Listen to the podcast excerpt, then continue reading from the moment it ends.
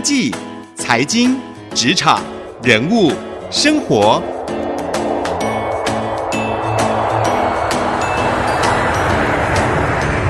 创意领航家。朋友您好，欢迎收听 IC 之音主客广播 FM 九七点五创意领航家，我是节目主持人朱楚文。在我们的节目当中，如果您有固定收听的话，应该发现我们一直在探讨职场的一些新的趋势，甚至是自己的职涯和人生的发展可以有一些新的观点。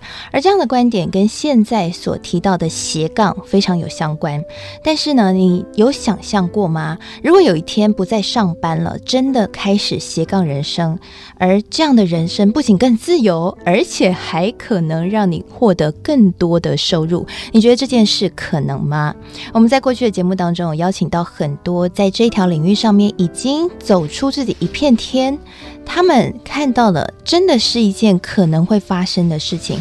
而今天我们的节目要为您邀请到的一位，他才二十九岁，他用自己的斜杠力，开启了自己职涯人生不一样的各种发展和可能。如今呢，不仅是作家，还是企业的主管，同时呢，也在许多地方分享他自己的理念和观点，也是一位讲者。他是小树何子文，今天来到我们节目当中，跟我们一起来聊聊。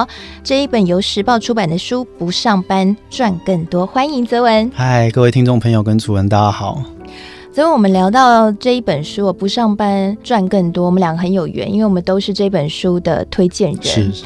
那其实我们两个也有很多共同点了，哈，那就是我们都在自己的工作当中不务正业，然后呢，发展出很多不一样的触角。是我刚刚在一见面看到你的时候很惊讶，因为你才二十九岁，可是你已经做了非常非常多的事情啊。我刚刚在节目一开始介绍你，只有介绍小小两个身份，我这边再补充跟听众朋友介绍一下，你到底做了多少事哈？你曾经任职在红海科技集团，担任人。资整合行销的主管，那呢也在台湾许多主流媒体，像是《换日线》、《关键评论网》、《商业周刊》、《经济日报》社专栏，网络的文章有四百多篇，而且你写过三本书，《别让世界定义你》、用地图看懂东南亚经济，还有青年写给青年的东协工作笔记。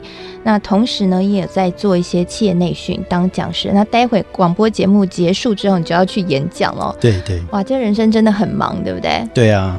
对，你当初是在我们刚刚有聊一下，好像很早的时候就开始想要过这样的人生吗？一百零四年。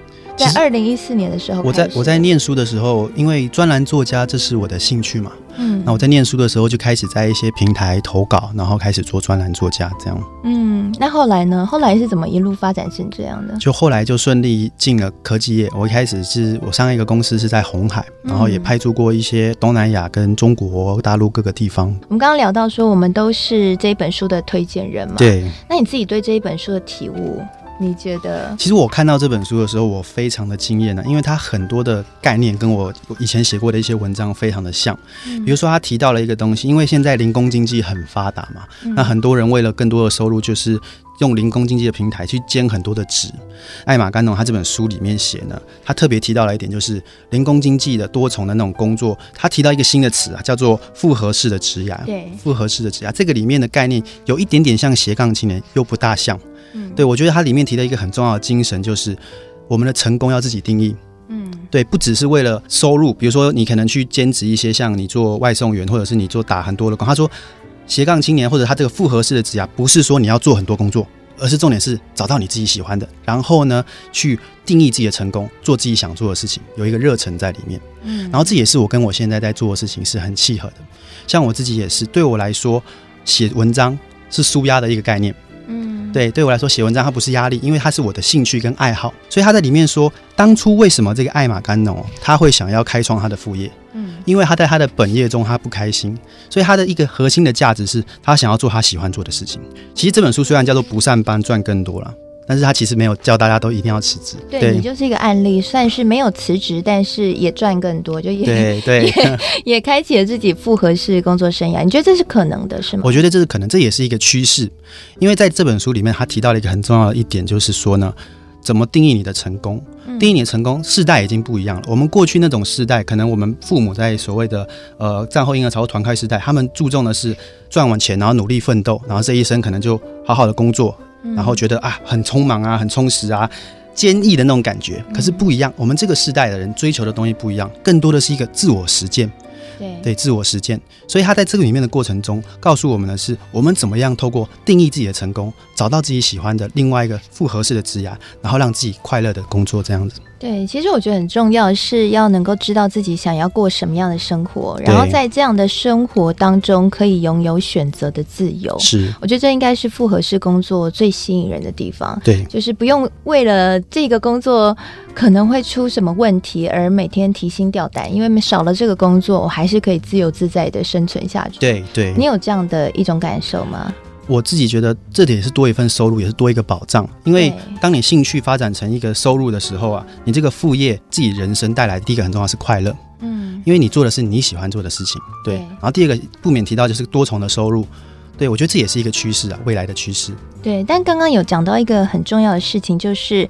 呃，如果你今天觉得只是把它看成是多种收入的来源，然后认为说打非常多的工就是打零工啊，做各种不同的工作就可以变成是复合式工作，我觉得又跟这本书所讲的核心宗旨是不太一样的。哦，对，这本书有特别说到，不是零工经济就是所谓复合式收入。对，对应该是说有一个概念比较像会是说，这些你所有发展出来的收入是不是跟你自己的核心能力和你的。真心喜欢，对对对，没错没错。所以你自己的体会也是如此。我完全同意，因为就像这本书说，它不是说你接很多份工就叫复合式收入，不是这样子。不是说我今天去啊，我下班以后去打零工，然后我可能去接那种外送平台的案子当外送员，那个不是，那不叫复合式平台。一个很重要的东西就是刚刚提到的，要是你要去定义你的成功，然后你做的是你你有热情的事情。对，然后你在工作跟生活之间可以平衡这样子。嗯，哎，那我好奇，你对你现在的职癌和你现在的生活满意吗？我是很满意啊，因为像我刚刚说的，我在写作还有我在演讲跟分享的时候，我是开心的，因为我注重的东西不是钱，而是在这个过程当中，我觉得也是一个是自我实践。这也是这本书里面提到一个很重要的，现在这个时代年轻人，他更多的不是那种比较基础的，他更多的是。最高端的人人类需求，马斯洛需求里面最高的自我实践的那部分。对，哎、欸，那我也很好奇哦，你那个时候自己有一个本业，而且就是在上市公司红海里面工作啊，担、嗯、任主管嘛，对不对？小主管。那你在发展这一些的时候，公司会给你一些压力吗？其实不会，因为重点是这里面书也有提到，你要怎么分配工作跟生活，你要一个界定好。比如说，你要先跟你的老板谈好啊，像我，我一定是我的本业要做得好。你如果说你的副业影响到你的本业，或者是达到一个很煎熬的情况，那就不对了。所以它里面讲到一个，就是我们要怎么界定好。啊，我们可能要先跟我们老板沟通过啊，什么时候是我的时间？比如说我我做这些事情的时候，是我回台湾我休假的时间，那这样就很 OK 了，你懂吗？因为我是在用我的自己的时间做我有兴趣的地方，增加我其他的收入，我的本业是 OK 的。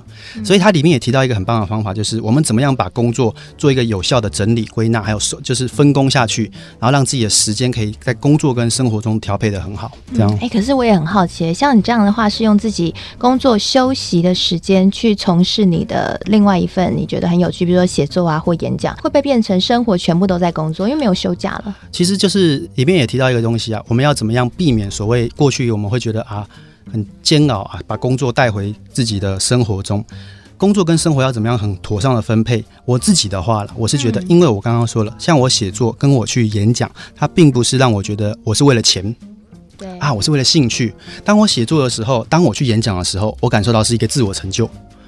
所以我是快乐的，所以反而很有趣哦。就是我下班的时候或我回台湾的时候，我去写作，我去演讲，我是快乐的。嗯，快乐很重要。对，嗯，所以其实你就会把它当成是自己的休闲就是了。对，舒压，反而你可以把你工作的压力啊，透过你这样的方式去排解掉。那你有想过说有一天全职用这样来当自己的工作吗？就是以写作为自己的全职，或是以演讲当讲师作为自己的全职？目前我没有这样的想法，因为我觉得这个工作本业跟副业之间的平衡本身也是很有趣的一件事情，因为它让你有不一样的可能跟第二的人生。嗯，所以你自己很喜欢这样的每天在考验自己两边要平衡的感觉。对啊，像我早上在一个高中演讲，我等一下这个结束也要去呃师大演讲这样子，我觉得还蛮有趣的啊。对，乐在其中。嗯，那你自己有曾经觉得压力很大或时间不够用的时候吗？我觉得这个多少都会有，但是呢，就像这本书里面提到的，我们要怎么样？我们不能够为了啊多重的身份，然后让自己压力很大。我们要试着找出一个好的平衡，好的一个混搭的模式，让自己是可以平衡点的。当然，有的时候我也觉得啊，我接了好多事情在做，那这个时候你就要知道，这是一个警讯了啊，这可能你的时间调配不对。重点回到我们刚刚说的，我们要做的是自我实践，重点是。不只是为了收入，而是自己的要开心，然后要觉得自己的人生因此圆满，达到不一样的一个平衡的境界。所以我曾经也遇过这种情况。那当你遇到这种情况，你觉得啊压力很大、很煎熬的时候，你要看是不是有些东西我应该放掉，我应该调配一下，对。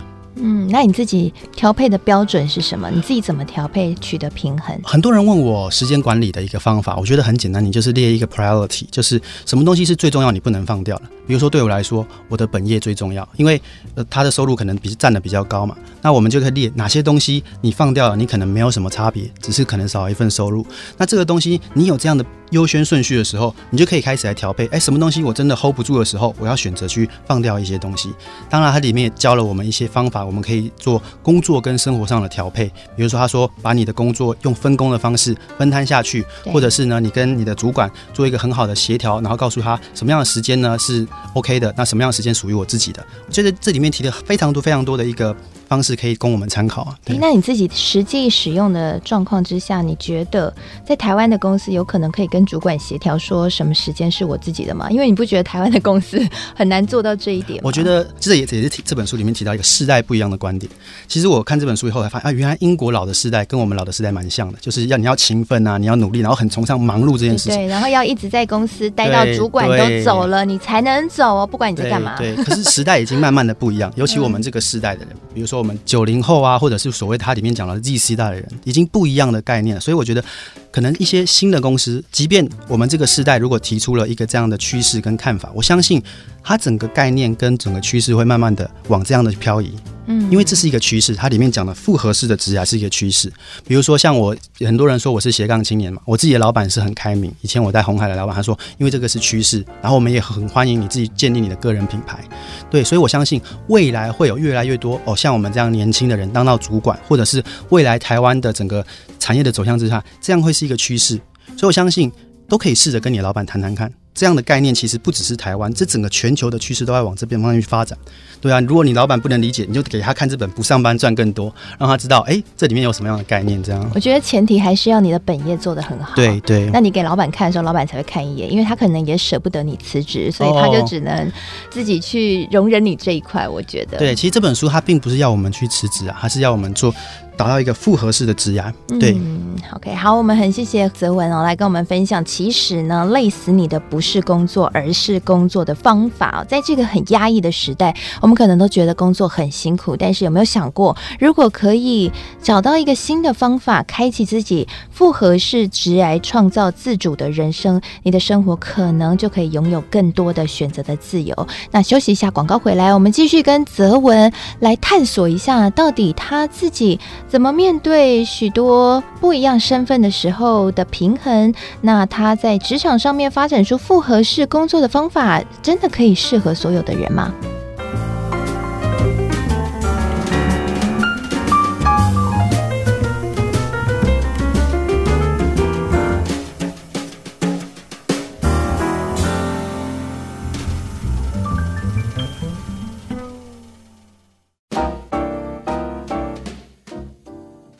回到创意领航家，我是节目主持人朱楚文。今天我们的节目跟大家来聊一本书，叫做《不上班赚更多》。听到这个书名，我想可能很多听众朋友都会冒出疑惑说：“真的吗？有可能吗？不上班不是饿死，而是赚更多吗？”今天我们为您邀请到的是一位已经在实践这一块的斜杠青年，同时也是这本书的推荐人，也是一位知名的作家何泽文，小树何泽文，来跟我们聊聊。他他自己怎么样在公司体制当中慢慢的发展出个人品牌，而且真的体会到不上班赚更多。泽文，你刚刚跟我们聊了很多你过去一路慢慢走过来的故事哦。回到我们的主题，就是复合式工作。我想要先问一个有点犀利的问题，就是哎，你现在真的有赚更多吗？这我就跟大家分享了，我业外的收入，就是本业之外的收入，大概占我年收的大概三十趴左右。出书啊、演讲啊，或者是做一些企业内训啊，大概占我年收入的三十趴左右，是有非常大的一个份额的。嗯，所以三十趴听起来真的还蛮诱人的哈。你发展了几年可以达到这样？呃，其实我自己的话，我自己是在学生时代就开始写专栏，对，我大概也有个三四年左右达到这样的境界。嗯、其实哦，我之前有听到一个说法，说个人品牌跟我们在投资是一样的，因为它同样拥有时间复利的这个优势。是，是，因为随着时间，你会累积越来越多你的读者、你的观众、你的粉丝，他们可以为你带来更多不一样的收入的可能。对、嗯，你也认同吗？我完全认同，这就是一个马太效应嘛，就是越有名的越有名。嗯、这本书里面也有提到，就是我们在做复合式的职涯的时候，你要有一个自己的受众，嗯，为受众，就是你在做的事情啊，你要让哪个领域的人知道，嗯，有一个社群的味道在里面。对，那你自己在发展社群上面，你有做一些研究吗？或者有有，其实我很赞同它里面书的这个，就是我们在发文之前呢、啊，你在网络上的平台，不管你是刊登任何的文章啊，你要知道你其实有一群受众，嗯，一开始他可能只是你的朋友，但是慢慢的，如果你发一些专业性的啊，你就可以吸引到跟你同样性质或者是这一个领域的为受众，慢慢建立你的名声。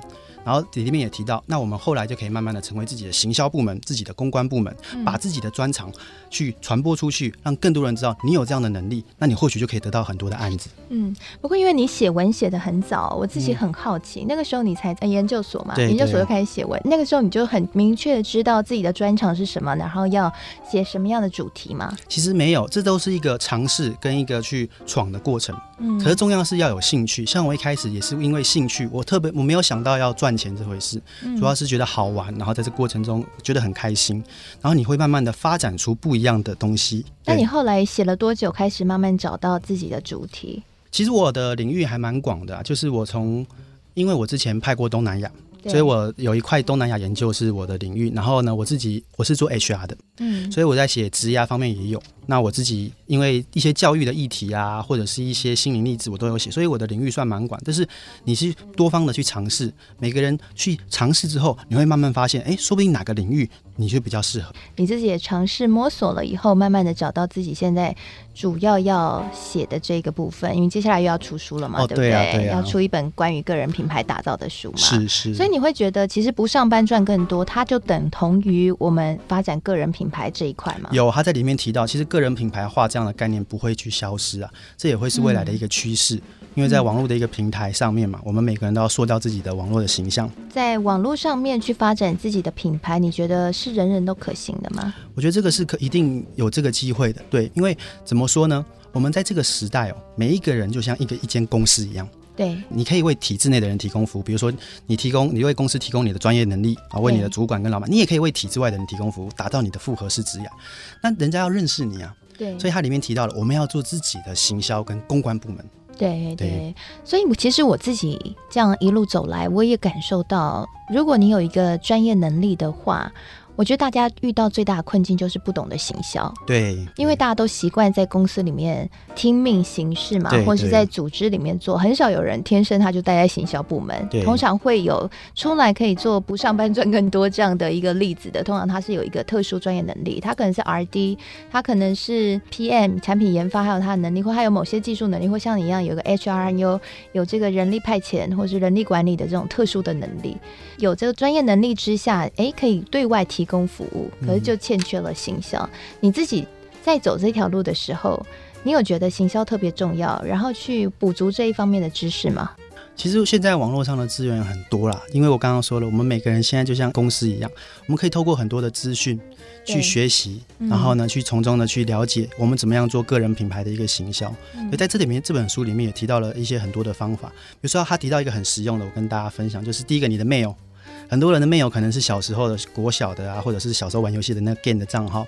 他在上面告诉大家哦，比如我的英文名字叫 Wenzel，然后我的姓啊什么，就是你要变得比较很专业，用你的英文名字跟姓，然后这样子让你在你的 mail 的时候，观众看到你的 mail 就觉得你这个人很专业。他提了一个很不错的小方法，这样子，嗯哼哼，这也算是一种行销。是，所以就是让外界看见自己的专业性，同时看到自己的作品，是，那么就有可能可以开启复合式直癌的人生，是，对吧？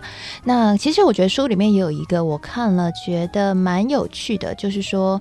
如果真的有一天啊，我们走上了这样的复合式致癌的人生，我们刚刚有聊到时间管理会是一个很大课题，因为你有很多的身份，你可能会接触到比平常接触更多的人，那很多人都赖你，很多人都打电话给你，很多人都希望你跟他有一些 contact，给你一些任务，或是有一些细节需要处理。你可能一天手机都 line 响不停。我曾经最高纪录一天有一千个 line 未读，哇！然后哇，很夸张，因为有很多不同的社群嘛，然后他们里面都有一些讨论，那可能有不同的专案等等。这个时候你要怎么样去回应这些，就会成为一个很大的课题。所以他有聊到，在走上这一条路的时候，我们必须要懂得给自己一段时间，对，去专心，对吗？就是要去删除掉这种资讯过多或者是过多 contact 这种状况。你自己也认同吗？我也认同啊，就是有的时候要去筛选，因为现在资讯爆炸的时代。